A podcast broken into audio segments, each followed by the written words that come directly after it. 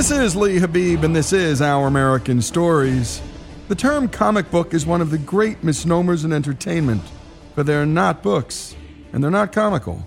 This American industry has produced cultural icons that are recognized in every corner of the globe. By taking a look inside the pages of the comic book superhero, we can learn much about ourselves and the world around us. Here's Greg Hengler. Once there was a world without comic books. Like jazz and like baseball, like so much that is distinctly American, the comic book is born in the country's margins. In the early 1930s, two immigrant entrepreneurs, Harry Donenfeld and Jack Leibowitz, run a small publishing company putting out pulp magazines. Here's comic writers Mark Waid and Gerard Jones. Some people did jail time for these magazines in the 30s, so they were they were pornography by the standards of the 30s. Harry Donenfeld almost went to jail. He had to talk one of his employees into taking the rap for him in exchange for a job for life. The handwriting came on the wall about 37, 38. He thought, you know what, maybe Spicy Pulps is not where I want to be if the law is going to be breathing down my neck. For a country in the midst of the Great Depression, newspaper comic strips or funnies are a popular, cheap, and humorous amusement. Comic books are simply reprints of newspaper comic strips. In 1935, a 45 year old former U.S. Army major and prolific pulp magazine writer named Malcolm Wheeler Nicholson is inspired to put out his own comic book. But unlike the others, he will feature original comic material created by freelance cartoonists. January 11, 1935, you go to the newsstands in New York and you find on them Fun Comics number one, the very first DC comic. Major Malcolm Wheeler Nicholson had a sense not just that this is filler, but that new material might find its own audience. The Major needs business partners, and Donenfeld and Leibowitz need less racy material to publish.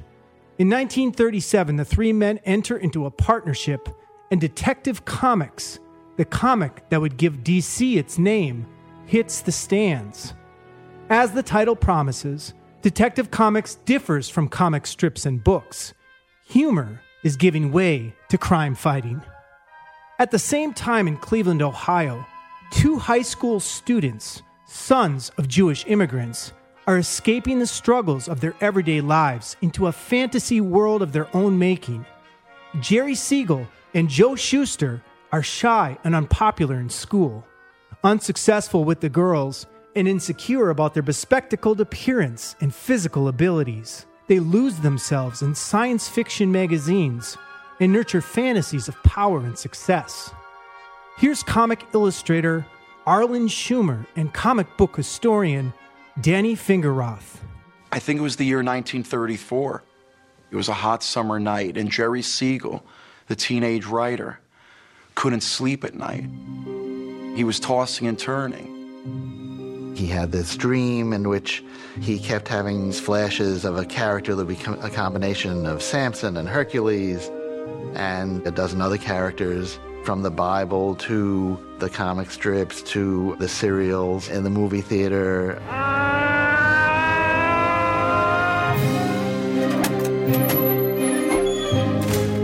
He wrote it all down. The very next morning, he runs over to his friend Joe Shuster's house, his artist friend, and he tells him the story of this superheroic character. And Joe Shuster starts making the original drawings.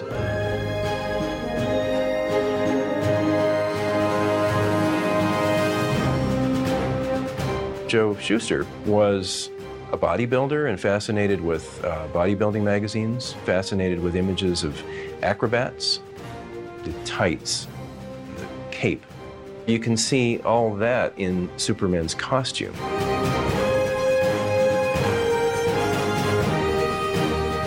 Jerry Siegel's father died in a robbery when Jerry was a teenager, and the perpetrators were never caught. So he had this very immediate, visceral reason to hate crime.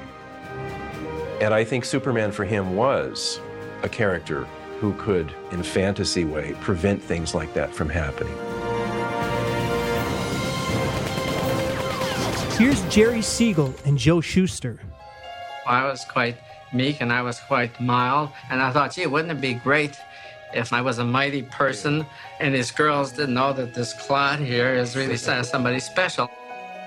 I was very small and I was always pushed around by bullies and so forth. So that was one of my dreams. I took courses in bodybuilding and weightlifting. I don't know if it helped, but I made an effort.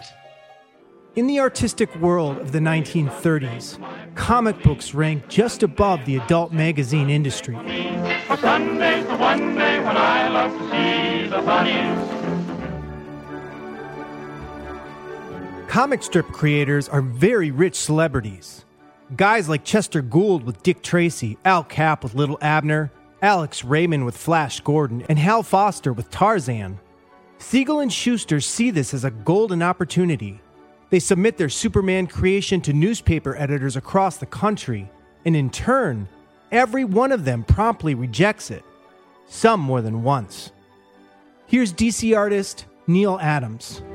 Nobody liked it. This was a, an anomaly. This was, I mean, nobody else was doing it. Everybody was doing cowboys, detective, science fiction type things.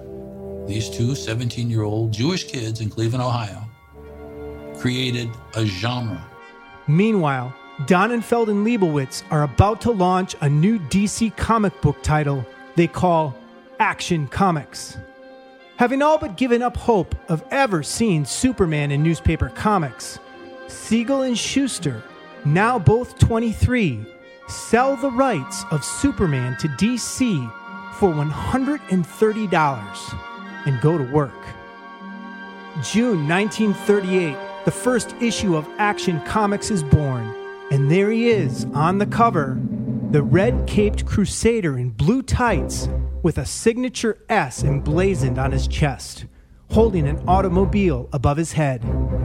That 10 cent comic book sold for over 3.2 million in 2014.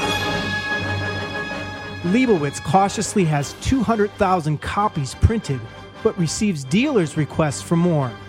He keeps the print run small until the fourth issue sells out.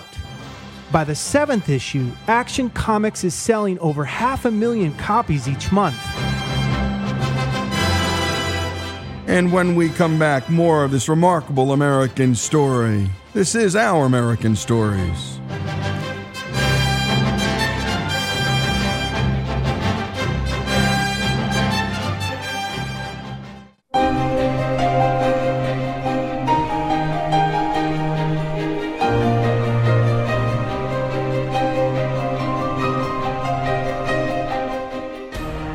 This is Our American Stories, and we continue with our story of comic superheroes. In 1939, Siegel and Shuster realized their dream when the two are asked to create a daily Superman newspaper comic strip and a color page for Sunday. Then DC did something unprecedented. They launched Superman the first comic book title devoted entirely to a single character. Here's the Jimi Hendrix of comic book art, Jim Steranko. The elements that Siegel and Shuster adopted into this comic strip set the pace for virtually everything to come afterward. Superman. The kids in America. they went ape. Within two years, these guys had changed the world. The comic book publishers, every one of them said, make superheroes. Superman represents President Franklin Roosevelt's New Deal as imagined by those who champion it, without flaws or negative consequences. The young Jewish creators also define their superhero from another planet by what is happening in Nazi Germany. Here's the former president and publisher at DC Comics, Paul Levitz and Jerry Siegel. These are families that have come over from Europe, and they're watching whoever they left behind disappear in a very scary fashion. So the characters live for them. Nazism was, uh, you know, rising up, and uh, a lot of innocent people were being uh, killed. Countries were being invaded. A lot of innocents uh, slaughtered. And I felt that the world desperately needed a crusader, if only a fictional one. Here's comic writer Dwayne McDuffie. Superman was about the immigrant experience in a very, very powerful way. It's the kid from the old country who brings the best values from the old country, in this case, the old planet, to America, adds it to the pot, and accepts the best part of America. It's a really powerful set of ideas that was really important to people in the 30s and 40s. The newsstand dealers couldn't get enough. Within three issues, they were up to a million copies. It was a phenomenon. There was never anything like it. There was that supermania that hit in 1939 and 1940. We have not seen anything like it in American pop culture since. Beatlemania was not that big. Over 100,000 boys and girls in the United States and Canada are members of the Supermen of America. One mother says, I should like to thank the publishers of Action Comics magazine for including a health page in every issue. Billy has been eating his cereal and drinking his milk regularly since Superman told him to do so. Say, he can do about anything, can't he? Everywhere you go, Superman. He's in your newspaper strip. He's on your radio. There's short cartoons in your theater. He's on clothing. You know, he's in the Macy's Day Parade as a balloon. He's at the World's Fair in costume. It's Superman Day at the World's Fair. It's a big deal.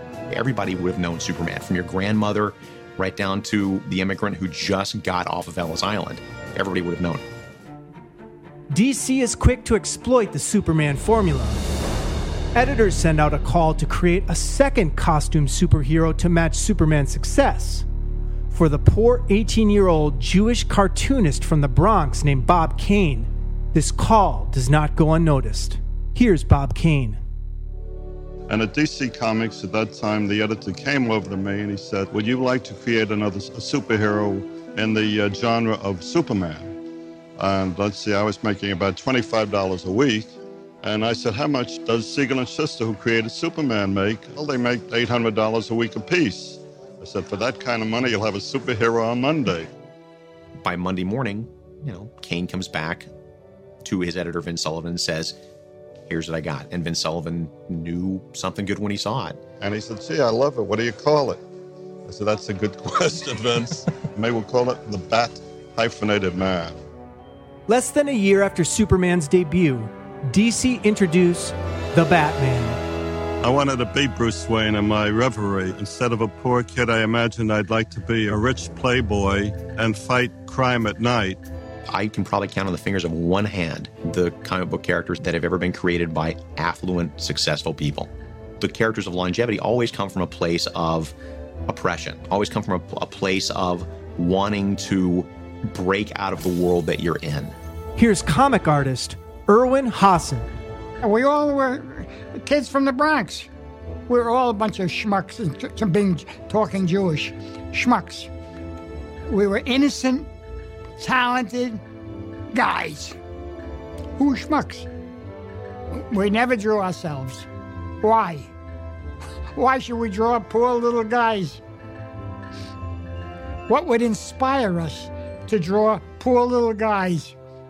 Comic books is an industry made up of people who aren't accepted, who desperately want to be accepted. So they desperately want to be like mainstream America. It's why Batman's a millionaire and Superman is a farmer, real mainstream, real, real, real America. So they imprint themselves on heroic images that embody all the stuff they wish they were rich and handsome and muscular and able to handle any situation and uh, not tongue tied. The public loved Batman. The public embraced Batman very quickly especially when you get into the fourth or fifth Batman adventure and you start to outline his origins. The classic scene of young Bruce Wayne with his parents out behind a theater and his parents are gunned down before his young eyes, and that's the moment that made him want to turn into Batman. That's why Batman works so well. Whatever he does, you understand why he does it. He's lost his parents at a random crime in the city, and he wants to make sure that no one else suffers the same horror that he had to go through. Batman's popularity soon rivals Superman's, and business at DC is booming. Within two years, you had Superman, who was so powerful that he could move planets, and then you had Batman, who had no powers at all. He was the opposite. All the other characters fit in between these two characters. In 1939, a young pulp magazine publisher named Martin Goodman launches an enduring enterprise called Marvel Comics. He puts the project under the editorial direction of his hard-working teenage nephew, Stanley Lieber, who writes comic books under the pseudonym of Stan Lee. Here's Stan Lee. Comic books were not respected in those days. I thought someday I would be a writer and I would write books. And I didn't want to use my name on these comics, this name that would one day appear on the great American novel. So I just shortened my name, which had been Stanley Martin Lieber.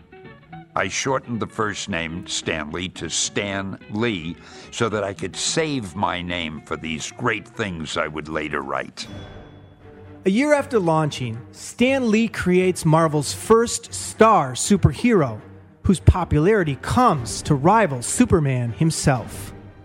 The ingeniously simple premise behind the red and gold costumed Captain Marvel was an orphan newsboy named Billy Batson who becomes the most powerful superhuman adult imaginable merely by speaking the magic word Shazam.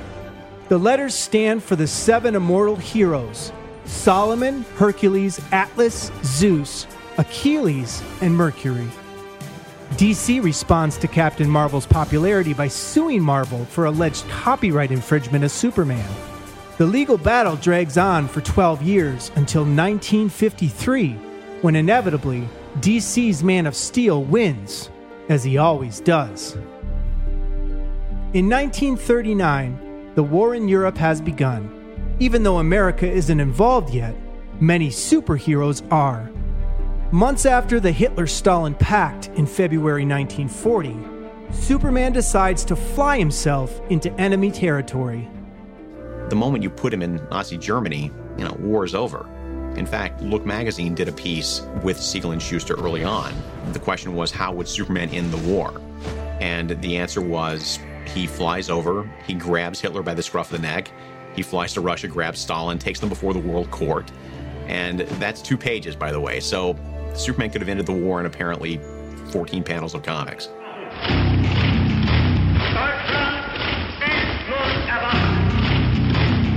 Superman's victory made it into the hands of Nazi propaganda minister Joseph Goebbels, who denounces Superman as a Jew and mocks its creators as physically and intellectually circumcised. And when we come back, we continue this remarkable American story. By the way, just to hear Stanley Lee talk about his own embarrassment putting his actual real name, Stanley Lieber, on these comic books because one day he was going to be the next Ernest Hemingway. Well, you don't hear Stan Lee saying that anymore, or any of these guys in this area of work, because this is literature and of the highest caliber and brand around the world. When we continue more on comic book superheroes here on Our American Stories.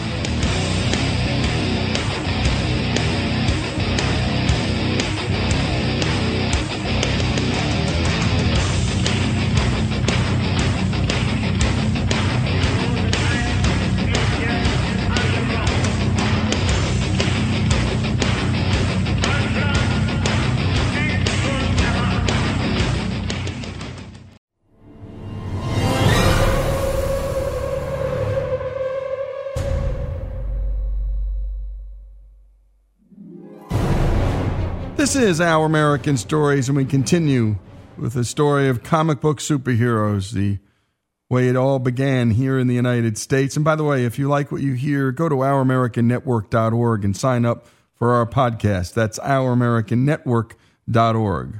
Let's get back to the story. Nine months before the United States would officially enter World War II, two Jewish cartoonists create a character who is ready to take on the Nazis, who bursts on the scene with an unforgettable cover. Here's Jim Steranko and comic historian Bradford Wright. Captain America threw a smashing right cross to the jaw of Adolf Hitler. That said everything about the character. They got hate mail for that. Uh, they got hate mail from isolationists. Captain America exploded on the newsstand and sold out of his first issue.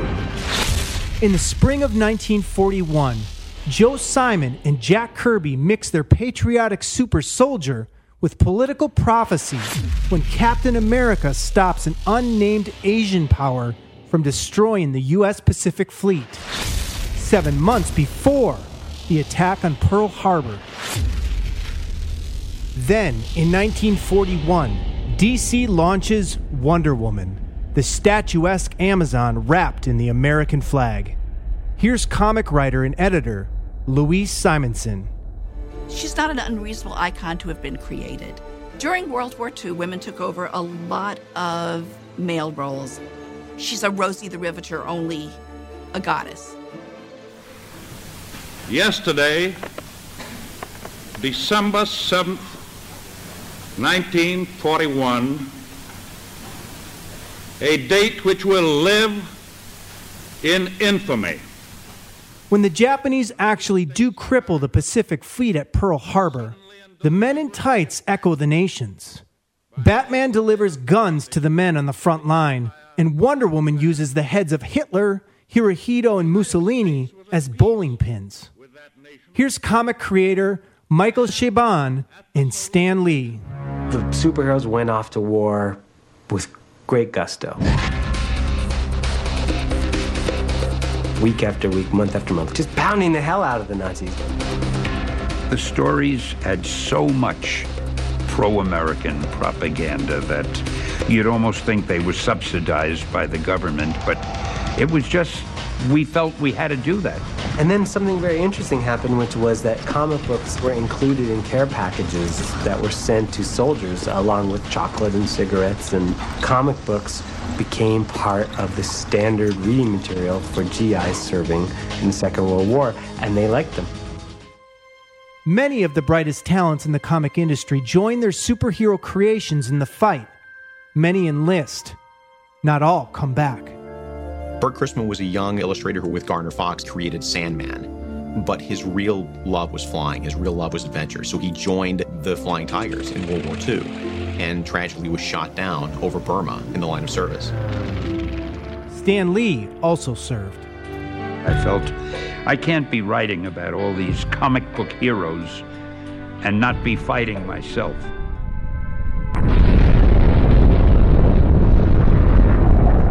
After victory in 1945, America welcomes home its real life heroes.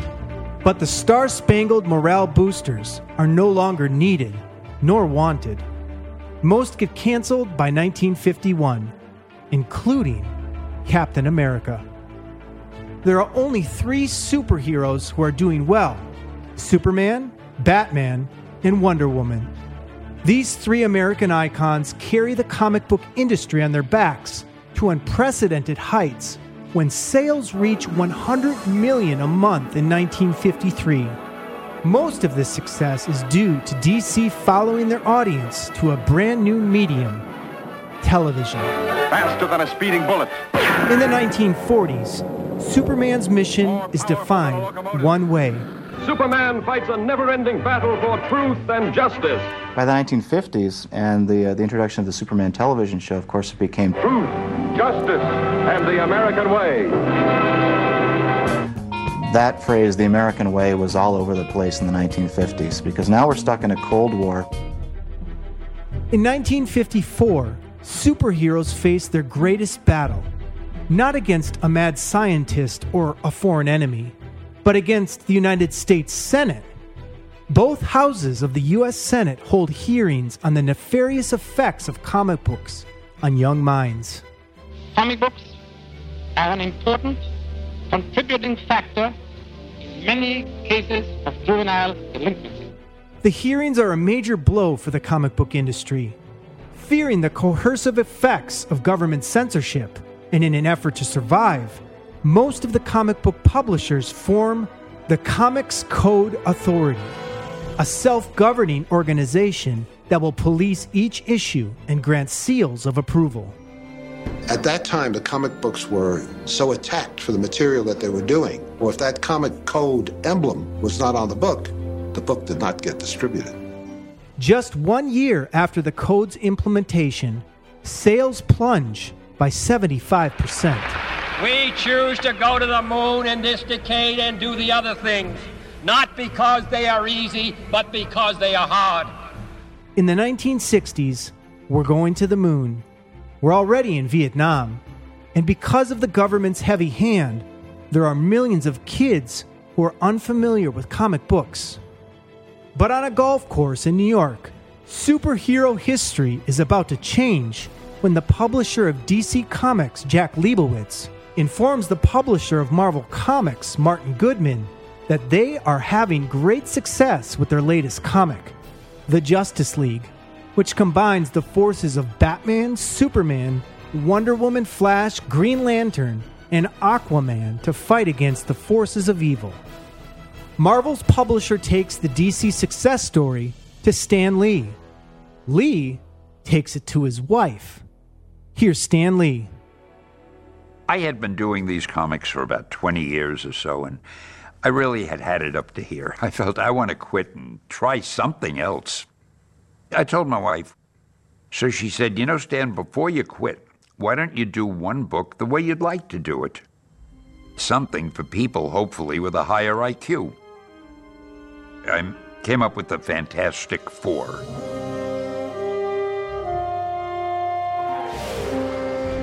They were trying to be the first people to reach the moon. I had them take a spaceship. The ship is belted by cosmic rays, and they have to crash land. And because of the cosmic rays, each of them got a different power. Incredible. Inspired by the space race between the Americans and the Soviet Union, these will be the first superheroes invented out of the atomic age. Mr. Fantastic would over explain everything the way I tend to do. The thing would say, Will you shut up? We got it already. And, and he and the torch were always arguing and fighting. The thing hated being the thing. And the idea of superheroes hating being a superhero was really a novelty and it produced a lot of psychological richness, at least comparatively speaking, uh, that had not been seen in comic books before. And so it was with the creation of the Fantastic Four that uh, comic books really uh, entered into the modern era. Marvel's decision to cast outsiders as heroes continues when in 1962, Stan Lee unleashes another atomic aged anti hero, the Incredible Hulk. I am the least scientific person you'll ever know. So I tried to seem scientific with our characters. I had the Hulk, and he was inundated by gamma rays. That's how he became the Hulk. Now, I wouldn't know a gamma ray if I saw it. I don't know what a gamma ray is, but if it sounds good, I'll use it. And what an American voice, what an American story. The 20th century right into the 21st. Comic book superheroes here on Our American Stories.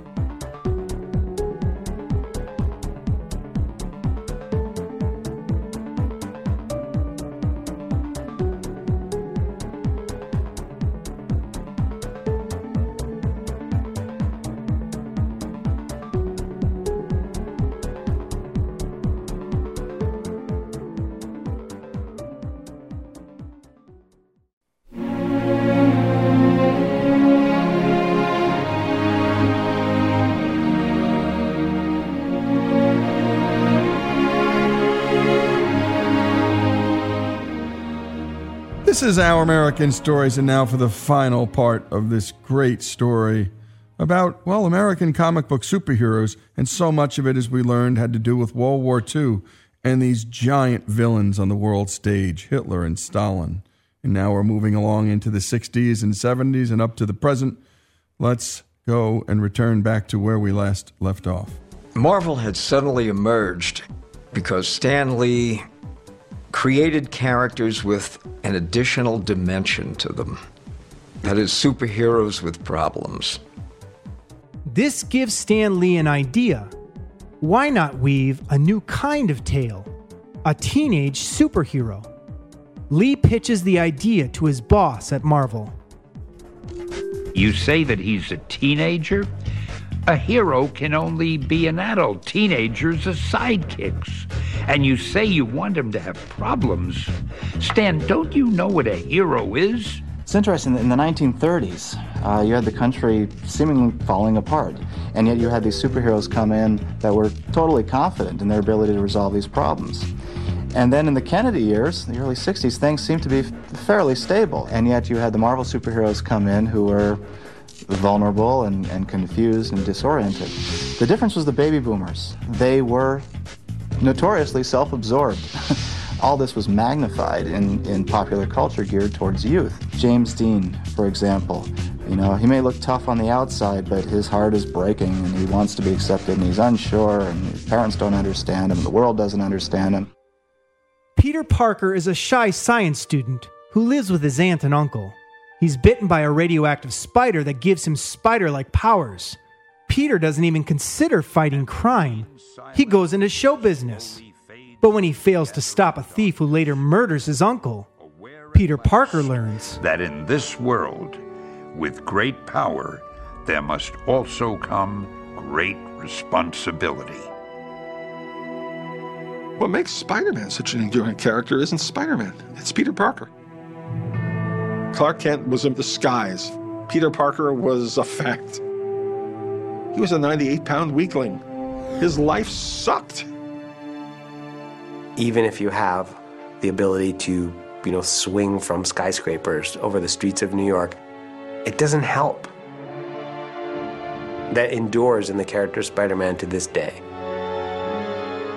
In spite of Stan Lee's pessimistic publisher, Spider Man premieres in the summer of 1962 and goes on to become Marvel's greatest success, second only to DC's Superman.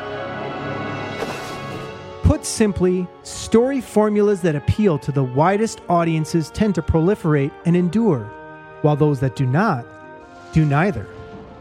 Comic books succeed or fail on the merits of their storytelling. But there is one issue that almost every American could rally around the drug epidemic. In 1971, the Nixon administration reaches out to Stan Lee about doing a Spider Man series on the dangers of drugs. Here's Stan Lee.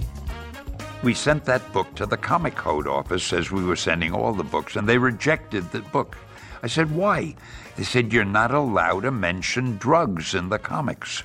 I said, But we're not telling the kids to take drugs. It's an anti drug message. Sorry, so I was so proud of my publisher. I told him about it, and I said, Martin, I think we ought to put the book out without the seal of approval. He said, Do it, Stan. We got more mail from teachers and parents and doctors and everybody all over the country saying how much they loved that book and how delighted they were. Within a week, they had a new meeting of the Comics Code Authority, which was all the publishers, the self regulating agency, and they rewrote the Comics Code. They rewrote it to such an extent that it's gone. When it comes to the first superhero, Superman's durability is proven once again.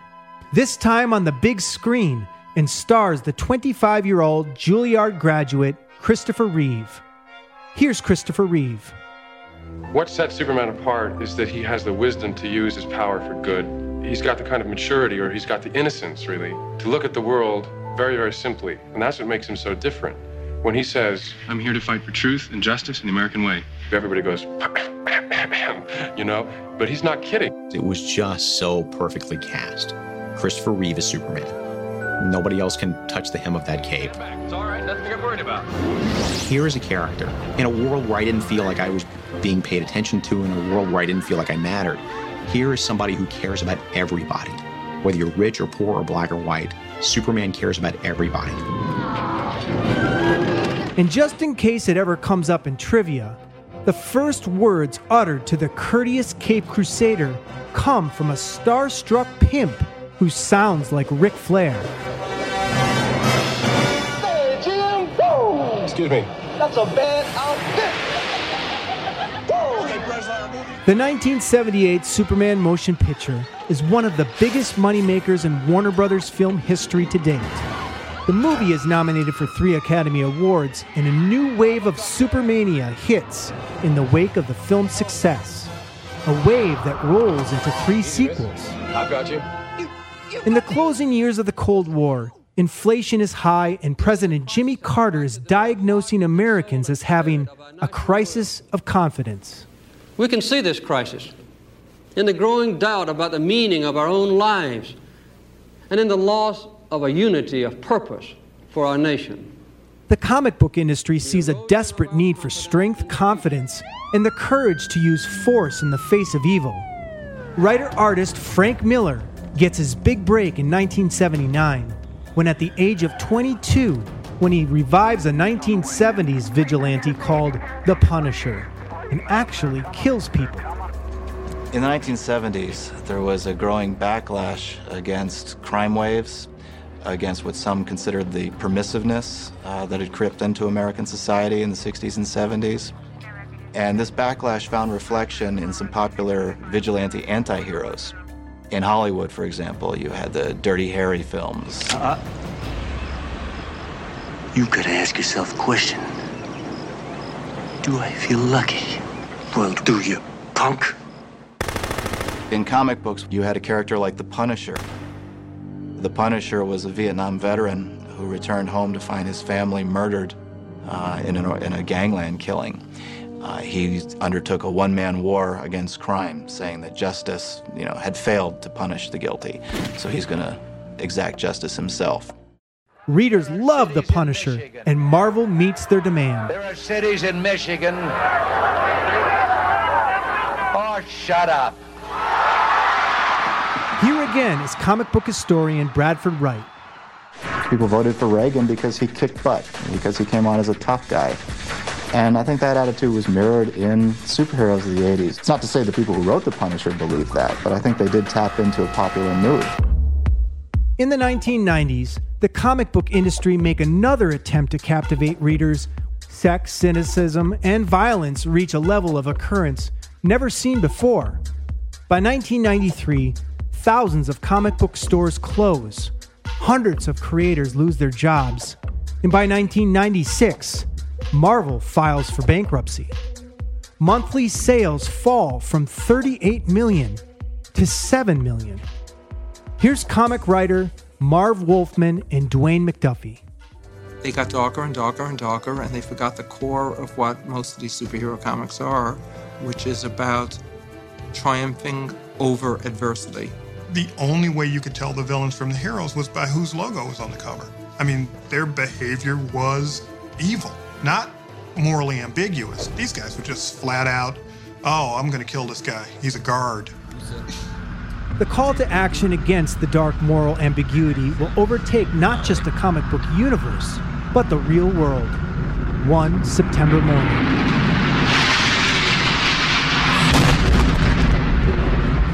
Here's the CEO of Marvel Comics, Avi Arad. This picture of Spider Man looking at ground zero. It's compelling, it's emotional. He represents all of us. DC echoes Marvel's sentiment with Superman's response while he gazes at a giant collage of the fallen 9 11 heroes. The one word bubble reads, Wow. Superheroes endure because they represent basic American beliefs that there are choices to make between good and evil, that individuals can triumph over adversity. The ones that work are archetypes, made by people who believed and cared. Batman will still be around in a hundred years' time. Comic book writers and artists are doing the same thing that storytellers did drawing the pictures on the caves at Lascaux. We're using story to create context for life. Superheroes have always flourished in times of the greatest American adversity. In the Depression era, we were afraid of whether or not we would be able to put food on the table. We were afraid of being involved in a great world war that would take our freedom away. In the atomic age, we were afraid of radiation. Today, we're afraid of terrorist attacks. And in all of those eras of history, that's when superheroes have enjoyed their greatest resurgence. They're our mythology. They're our heroes. We need ideals to look up to.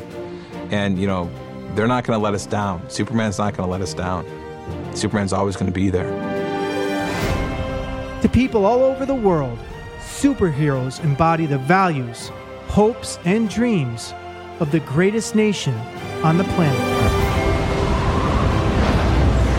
I'm Greg Hengler, and this is Our American Stories. And if you like what you heard, go to OurAmericanNetwork.org. There's so much more, hundreds of hours of podcasts free for all to hear. This is Our American Stories.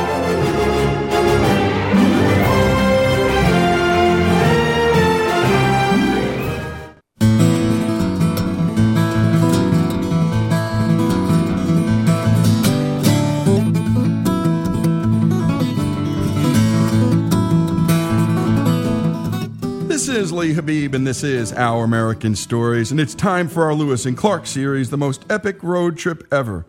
That's following Lewis and Clark and their group of men called the Corps of Discovery along their two and a half year adventure exploring the American West. And here's our own Alex Cortez with our 25th feature on what happened on these exact days in history over 200 years ago.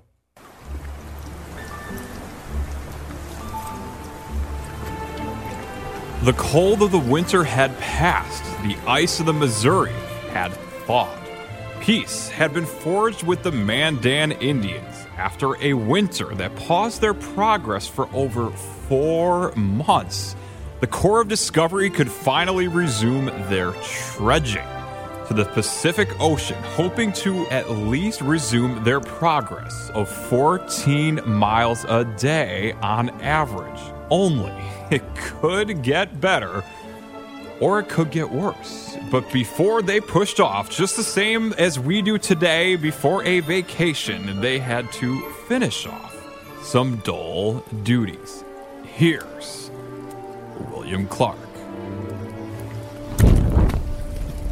April the 3rd, Thursday, 1805. A white frost this morning, some ice on the edge of the water. Mr. Mackenzie, clerk to the Northwest Company, British traders. visits us. Mr. Mackenzie wishes to get pay for his horse, lost in our service this winter, one which was robbed by the Teton Indians. We shall pay this man for his horse.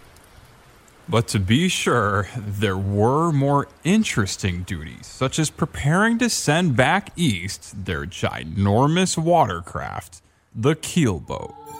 They didn't know what country they were coming into, but they knew that all rivers eventually shallow out. and that there was no way that this puppy that carried the same load as two semi trucks was gonna get through.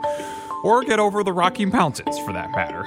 So says our resident Lewis and Clark expert, Clay Jenkinson. And if it was going to go back, led by a few men that their court martials decided to kick off the expedition, it might as well carry back evidence that the rest of them have had some relevance. We are all day engaged, packing up articles to be sent to the President of the United States. Box number one contains the following articles. In package number three and four, male and female antelope with their skeletons. Package number seven and nine, some of the Arikaras tobacco seed. Hmm, that's good. The large trunk contains male and female prairie dogs. Live prairie dogs sent to the president in a trunk? Would it make it there alive? Oh, we'll see. Anyways, these are just a few of the items from box number one and trunk number two. In all, there were four boxes, two trunks, and three cages. That's an enormous amount of work. They had to create packing cases for all of this. They had to have labels. And this is the Enlightenment, so everything had to have a full description of where it was obtained, from whom, under what circumstances.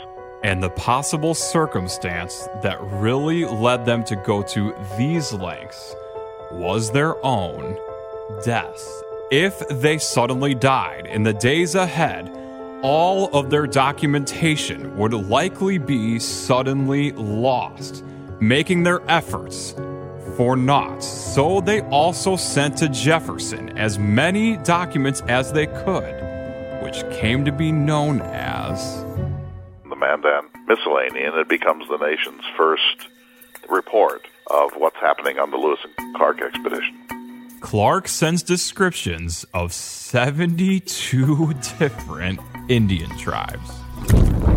We are writing and preparing dispatches all day.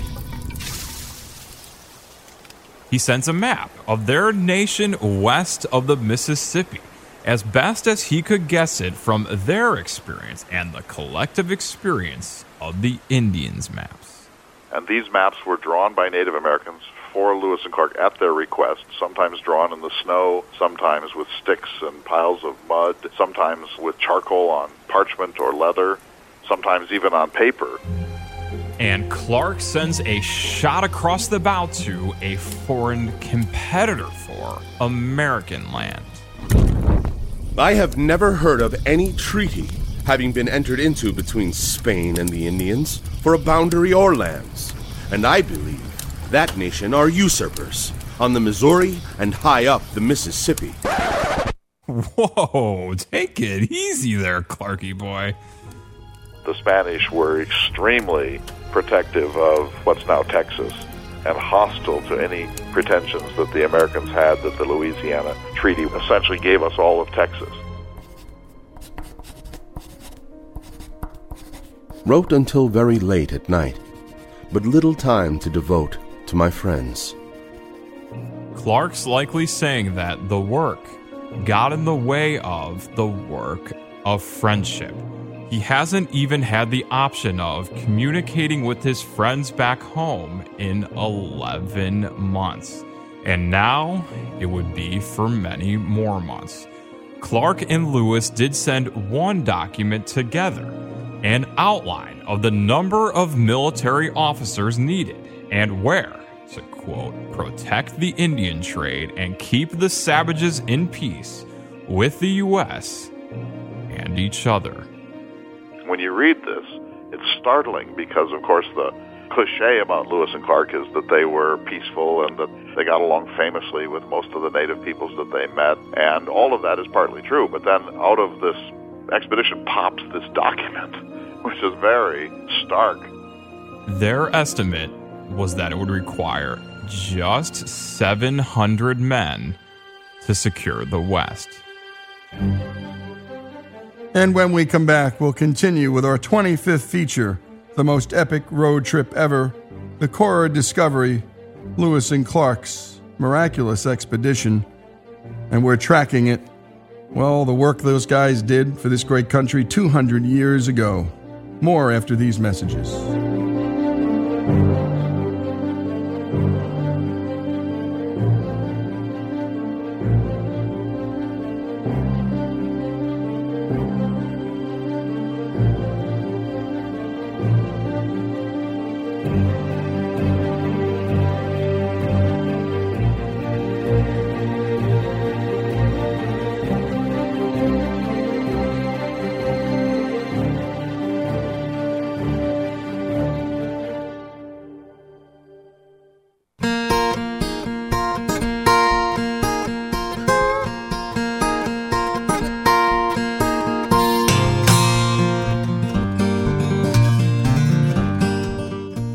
Return to our Lewis and Clark series, the most epic road trip ever. And after a long pause in North Dakota, the guys are preparing to resume their trudging to the Pacific Ocean, and those preparation included sending President Thomas Jefferson all of the documentation that they could from their journey so far.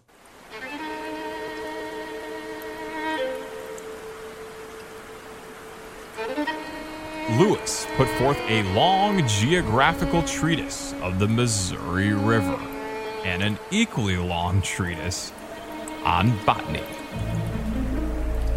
A list of specimens of plants collected by me on the Mississippi and Missouri rivers contains such observations on the vegetable kingdom spread to our view in this rich country as they have occurred to my mind. Number one, a species of cress, an herb of the cabbage family. He got It up to number 107. And as the captain, Lewis made the executive decision to send Jefferson all of Clark's journals to date.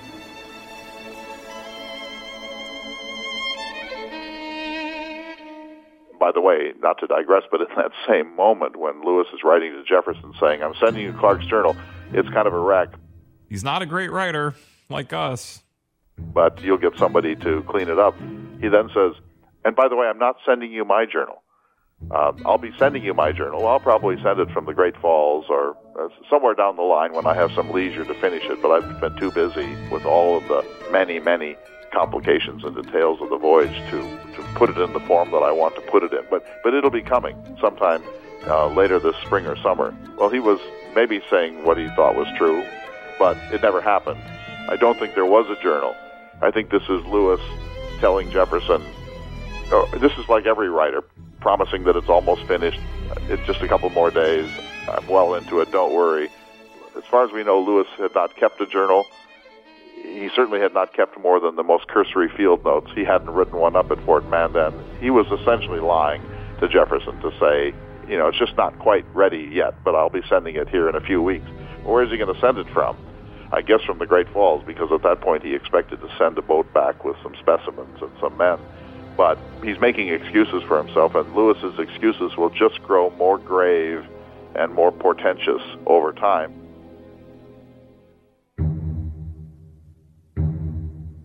To cut Lewis some slack, he did write something in his journal on the momentous day of their departure, unlike so much of the time before. The first year of travel from St. Louis to what's now the middle of North Dakota was for Lewis less interesting, even tedious in some respects, because he wasn't discovering anything. Others had been that far up the river. Others had come from St. Louis to the Mandan villages, and others had come from what's now the Winnipeg, Manitoba area down overland to the Mandan and Hidatsa villages. And so Lewis was certain that this was country that had been mapped, uh, the rivers had been named, the prominent landmarks had been visited, the natives had, had been incorporated in some way into a, a European view of things. There were trade networks already established, etc. And so Lewis thinks of himself as an explorer in the vein of Columbus or Captain Cook, and he regarded that first year of travel as, as kind of a shakedown cruise. It's like Cook's voyage to Tahiti from Britain to Tahiti was just the setup. And once he got to Tahiti, that's where the, the action began during the transit of Venus and then the great discoveries that Cook made in the deep Pacific. And so Lewis sees this in, in much the same way. But when they leave Fort Mandan, now they're entering what Lewis considers terra incognita. Unknown land. And he can prove it. The best maps of, of North America at this time peter out just west of the Mandan and Hidatsa villages, and the landscape between them and about 100 miles inland from Astoria, from the Pacific coast, was blank, was literally blank on the best maps that the world could produce, and often labeled terra incognita. So now Lewis comes alive. He has essentially been silent through most of the first year of travel. Now he comes alive as a journal keeper because he's now actually behaving as an explorer with a capital E. And he is filled with a sense of possibility and a sense of his destiny as possibly one of the great explorers in modern history. And so he writes out this amazing journal entry. Now, before I recite it, I just want to say that it's quite possible that he did not write it at the time. In fact, it's almost certain that he didn't write it at the time. Uh, that's it doesn't have a, a dear diary sort of feel to it. It looks to me like it was written later in some moment of leisure from notes from that day, and that then he is essentially, long after the fact, writing a more heroic, more polished version of what he felt on that occasion. But however it was written and under whatever circumstances, it reflects the enormous pride that Lewis felt and the sense of sheer excitement because he believed that he and his company were now about to walk off the map of the known world. So just think about that. None of us gets to do this. Uh, out in the Great Plains of Montana, I can walk in places where few humans have ever been. But we can never walk off the map of the known world. That era is over. And so we can't really understand the sheer excitement that Lewis must have felt on this occasion. And it's important for us to try to put ourselves into that that sense of destiny and possibility and anticipation, maybe a little fear, but the kind of exhilaration that comes for someone whose life project is now finding the traction that he has always wanted for it. And so he says, our vessels consisted of six small canoes and two large pirogues. This little fleet, although perhaps not quite so respectable as those of Columbus or Captain Cook, were still viewed by us with as much pleasure as those deservedly famed adventurers ever beheld theirs, and I dare say with as much anxiety for their safety and preservation. We were now about to penetrate a country at least 2,000 miles in width, upon which the foot of civilized man has never trodden. The good or evil it has in store for us is for experiment to determine and this little fleet contains every article by which we are to expect to subsist or defend ourselves. Entertaining as I do, the most confident hope of succeeding in a voyage which has formed a darling project of mine for the last ten years, I could not but look upon this moment as amongst the most happy of my life. The men are in excellent health and spirits, zealously attached to the enterprise, and eager to proceed. Not a murmur or whisper of discontentment is to be heard among them, but all act in unison and with the most perfect harmony. I took an early supper this evening and went to bed. It, it just doesn't get any better than that. This is one of the great passages in the history of exploration. You can put it in the same category of things that Columbus wrote in his letters, or that Captain Cook wrote in his journal, or that occurred uh, in explorations of the sea or in the in the American space program. There's almost nothing like it. I always like to say that Lewis was inconstant. He was not a reliable record keeper. He went silent for periods of time. His silences are inexplicable and irresponsible. He was a man of moods. He may have been a manic depressive, but for some reason or other, there were times when he just couldn't bring himself to keep adequate records. But when the switch is on, when Lewis's switch is on, there is nobody like him. And my goodness, the switch was on. What writing! And what a picture we get in our heads of this unknown land, this unmapped land. No wonder he came alive. He was bored up until then. And a lot of the guys probably were too, because they were pioneers in the truest sense of the word. Not how we sort of toss that word around today. And as always, thanks to our Lewis and Clark expert, Clay Jenkinson. What a job he's doing for us and for you. And you can learn more about Clay and his work at clayjenkinson.com. He's the editor of the Lewis and Clark periodical, We Proceeded On. And he's also the host of the Thomas Jefferson Radio Hour, a whole weekly show dedicated to Thomas Jefferson. And yes, Jefferson deserves it. This is our American story, our Lewis and Clark series, the most epic road trip ever.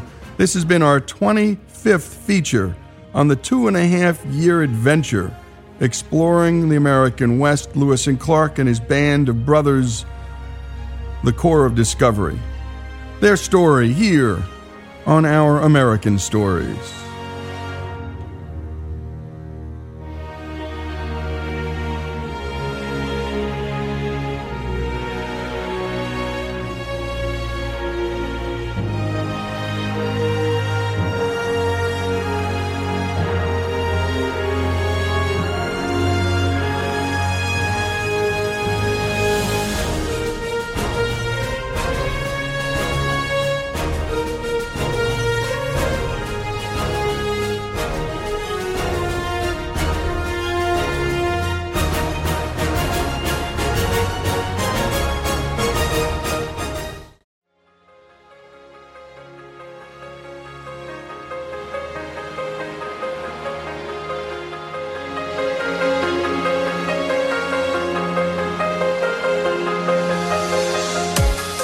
Lee Habib, and this is Our American Stories, and we tell stories from all walks of life.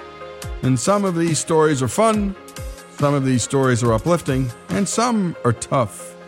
And today we continue our series on just such a topic, a tough one. We're digging down deep into the opioid epidemic. It's our American Carnage series. We've heard so much about this scourge, but for many, it still seems like something that happens in the news to other people's families. But in fact, drug overdoses are killing more Americans under 50 than anything else. Some 64,000 Americans died of drug overdoses in 2016, and 20,000 of those came from drugs like fentanyl. That fentanyl number was just 3,000 deaths only three years ago, a spike, an increase of over 540% in three years. Today we'll hear from Carrie Luther, a mother of four who lost her 29 year old son Tosh to fentanyl overdose in 2015. Tosh was not trying to kill himself. He wasn't even trying to get high. He was just trying to get some sleep while suffering from itchy hives. But before we get to that tragedy and Carrie's message to other families, let's hear a little about young Tosh and the rest of this family. Tosh became interested in sports at a young age. He joined a local judo club and was small for his age, but was very quick. He became a purple belt when he was nine or ten years old. He left judo primarily because he became interested in baseball. Uh, went into Little League and became a just a very, very good third baseman because of his quickness and a good batter. And went on to make the All Star team. And we moved to the Aptos area of California. And he went to the junior high school there and was a very good student, continued his love for baseball and then went into high school and was the most valuable player of his uh, sophomore year in high school. And then his senior year, he was awarded the most valuable defensive player award. And he was always a very good student. When he was in his early teens, I was involved in going to church. And then over time, I joined a church that I'd gone to when I was a teenager. It's a small country church. Um, I sing in the choir. I sing on the praise team. I've had small group studies at my house. My kids have all been embraced by those communities. And both the boys got involved in playing on the basketball league. And so they played in this church basketball league for several years and got, you know, in, just built relationships with people there. And we had long conversations, you know, about what they believed about God and what I believed about God. And um, so they grew up in a home where they knew about God. Sports, school, church. Sounds like the great American family, right? Tosh had great times with his parents, his siblings, and his friends.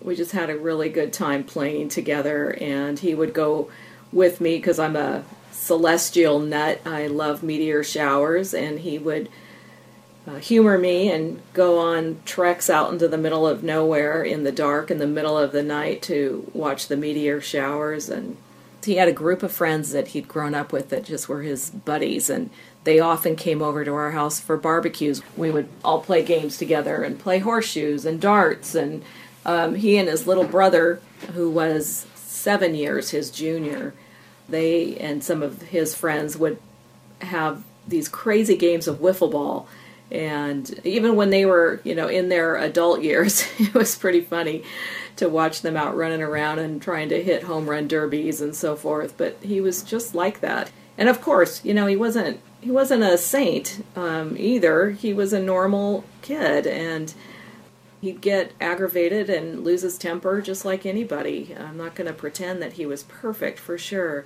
But he was a really good guy as he became an adult, Tosh brought that same really good guy energy to his job. He became an employee of a local grocery store and grew in the organization. His coworkers loved him and he was loved by his customers. they would make a point just to stop by and chat with him because he would talk to them and look at them in the eye like they were the most important thing in the world to him at that moment. And so he developed a lot of very close friendships with his customers over the years. Tosh enjoyed spending time with his colleagues and customers, but he also had dreams beyond his day job. He liked to write lyrics to hip hop songs, and he was very talented. He had wanted to actually go into sports journalism just because his writing was so powerful. And so his writing lyrics was really a special thing that we actually learned more about upon his death because we found a book of his writings in his room. And um, we took one of those and actually it's it's painted now on the side of his dad's skate shop in Santa Cruz and people come by and see this beautiful mural that the graffiti artists uh, that know his dad painted on the wall to honor him. But as Carrie has already said, Tosh was not perfect, and their family wasn't either. And who among us is? When Tosh was two, his parents divorced. Though Carrie and Tosh's dad are friendly and close to this day, she knows that divorce is as hard for kids as it is for the grown ups. I had to ask my children for forgiveness because of what I put them through in that process is that there's a void there. And they are. They're getting shuffled back and forth. And, you know, my attention wasn't always on them, getting, giving them what they needed. And so, yeah, I'm sure there was a void there that he was trying to fill and escape from somehow during his teenage years. Those are the toughest years, anyway.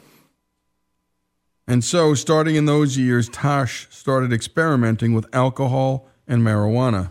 But as he grew out of those, he and his friends took up cocaine. It made him not feel his problems. You know, when he was using, he would forget about that he felt maybe stuck in his job and wanted more. You know, didn't know where he was going to go next in life and wanted more. And so it was a struggle. His uh, one of his friends always had it, and he would you know, try to go over there just to be with his friends without doing it, and that was impossible. Tosh was always both thoughtful and transparent with his family, so it's no surprise that he went to his mom when he wanted to stop using cocaine. Just six or seven months before his death, he came to me and shared with me that he was struggling and wanted help. And could I help him find that help? And so I did. I knew someone who was a drug abuse counselor and they referred me to someone else, and he started seeing them and was working on um, changing that lifestyle, wanting more in his life. He was telling his friends, "Look, guys, we're going to be 30. We gotta we gotta stop this. Uh, uh, it's not going to be like a light switch that goes on that just says, "Okay, we're ready now." We have to decide to grow up. So he was trying to make those changes and we often talk about how could he, you know, make new friends so that he wasn't confronted with those things whenever they hang out together. And uh, it was difficult being a late 20s and not knowing how to make new friends at this stage of life. It was a challenge for him, even though he wanted it badly, and he continued to go to counseling. He was going to drug abuse counseling to deal with the issues that were causing him to want to do drugs. And he wasn't not taking responsibility for that. He wasn't saying, "Oh, it's because of this, you know, it's not my fault. It's because of this, this and this that I want to use drugs." He knew it was within him. And again, that's Carrie Luther talking about her son Tosh, who died of an overdose from illegal fentanyl. And we're bringing you these stories, the epidemic that's ravaging the country. It's an American carnage. Several experts have used that term.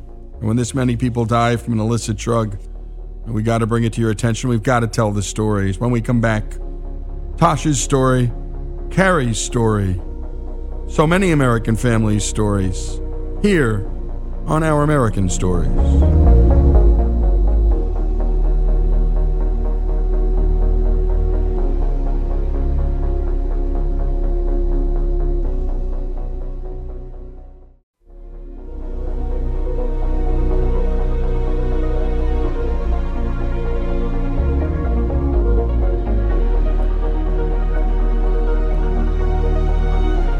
And we continue with Carrie Luther and her son Tosh. And quitting cocaine was no easy feat for this young man. But ultimately, it wasn't this drug that took his life. Here's Carrie on a few seemingly normal days that led to the greatest shock of her life. It was a Sunday, and he came by my house after work just to say hi, and because I live near where he worked, and you know, as young adults will often do with their parents, he came in the house and said, "Hey, mom, what you doing for dinner?" so I just said, "Well, I don't have a plan because I actually have a meeting at church tonight." And I think the World Series was on, so I said, "Why don't I order you and your brother some pizza before I go, and I can pay for it on my way out, and they'll just deliver it." And he was, "Oh no, you don't have to go to that trouble." And I said, "Oh, it's no trouble at all. Uh, Colton has to eat too, and you guys can watch the game together. I would love to do that." And we talked a little bit about you know how things were going with his girlfriend and how work was going and and uh, when I left, he said, I love you. And I told him I love him. And then I went off to my meeting. And then the next morning, I left for a staff retreat. I, I was on the executive team where I work. And I was there overnight and uh, came back the next day around 1, 2 o'clock. And I was in the area of my granddaughter's elementary school, and so I offered to pick her up for my daughter and take her home. And I did that and got to visit with her for a little bit and brought her home and then went back to my house and was working on my budget for uh, the following year. And um, I got a phone call, and uh, my daughter, my oldest daughter, Tosh's oldest sister, um, was calling me saying that her dad, Tosh's dad, was trying to get a hold of me and that he'd gotten a call from the sheriff's department that Tosh was dead. You can't even imagine. Well, Carrie, mom, she raced to her son's home.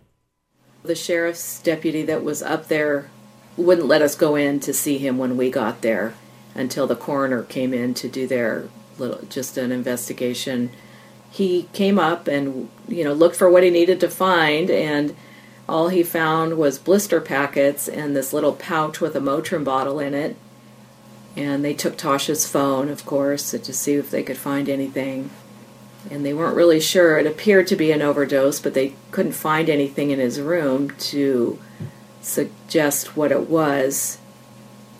So I never did get to see Tosh before they took him away. His girlfriend Zoe, who was just devastated, of course, told me that I shouldn't, that it didn't look like him, and uh, that I should remember him the way I remember him alive.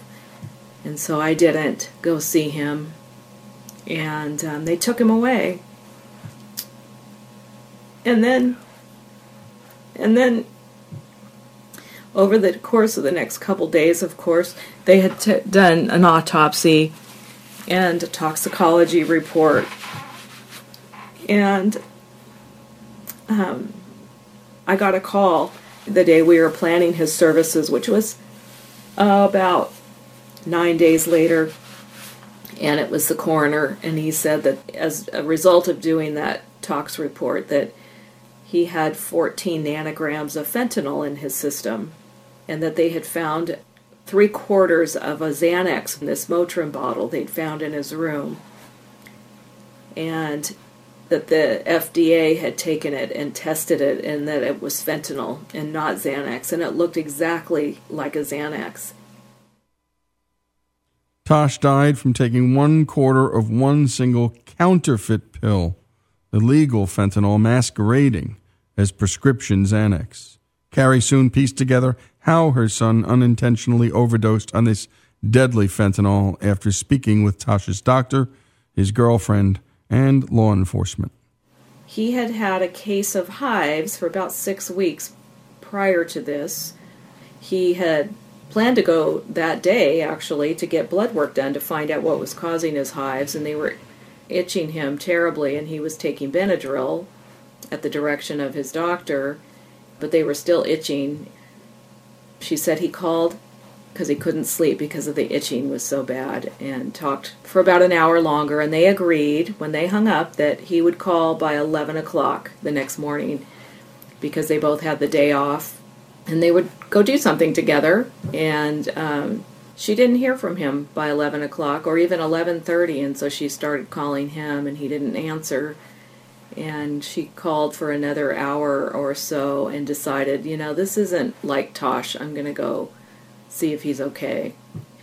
Um, but she got up there and his car was in the driveway and she could see from outside his bedroom window that he was in bed she couldn't get in at first and she was able to jiggle the lock and get inside and uh, went over to him and put her hand on his shoulder and he was cool to the touch and she rolled him over and he had vomited um, onto his pillow and she saw that his lips were blue and so she called 911 immediately and they told her to lay him on the ground and um, start cpr until they got there and that was probably about 15 20 minutes because it's a very narrow road to get up there and with a fire engine that's not easy to do so they got up there and took over and they did everything they could but it was way too late he'd been gone for hours the equivalent of two grains of table salt is enough to kill a person of fentanyl. And that's how my son died. And, you know, he he didn't plan to die that night. He just wanted to sleep. And if it had been Xanax, he'd be here today. And um, and now it's an epidemic um, nationwide. I don't know about the world, but I know in the United States, you know, that these people are manufacturing these fake drugs to look like Oxycontin or Xanax, and I don't even know what else. And they're using pill presses to make these fake medicines, and people are taking them not knowing that they're taking fentanyl, which what I've learned is a, a hundred times stronger than morphine or heroin, and it just shuts down the central nervous system. And so Tosh's doctor, with whom he was treating for the hives, told me that he essentially just stopped breathing and went to sleep and never woke up. Wow, what words. He didn't plan on dying that night. He planned to sleep. This terrible loss, by the way, was in 2015, but Carrie is still hard at work telling her son's story to try and help others. I spoke at a local high school to a thousand students to tell them, you know, he was just like you. He was an athlete, he was a good student, he loved music, he loved the Giants, he loved the Raiders, he loved his family, and he didn't plan to die that night. You know, he didn't know what he was taking, and neither can you. You think you can trust people, but you can't know where that came from. And so you don't want to be that person that's lying in a casket and your family and your friends are looking at you saying goodbye. You have to just say no and help each other say no because you can't know what you're taking. And then I spoke to probably 40 or 50 parents and I told them Tosh's story and I said, You need your kids to know this.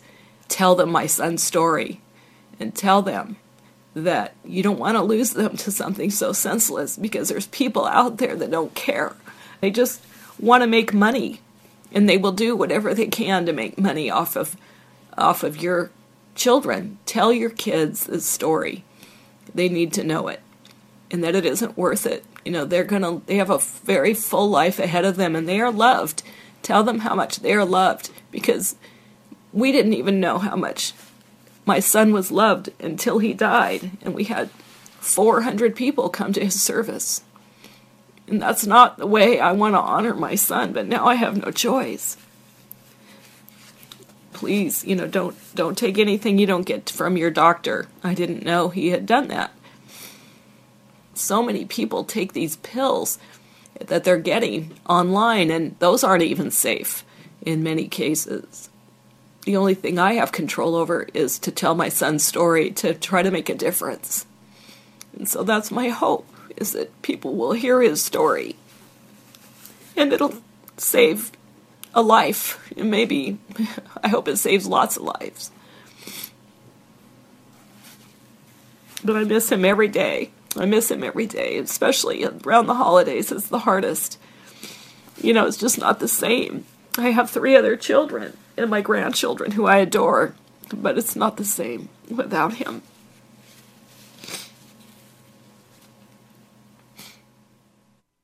And those are tough, tough words to hear. And thank you so much, Carrie, for sharing your son's story, your story. And folks, this is something we got to educate our kids on. That supply chain of where they get their drugs, we've got to know where they're coming from. We've got to let our kids know if it doesn't come from your doctor or a close supply chain, don't, don't take the drug. And this is Our American Stories. Carrie Luther's story, her son Tosh's, and so many tens of thousands of Americans suffering from this opioid epidemic in this country, from illegal opioids. This is Our American Stories.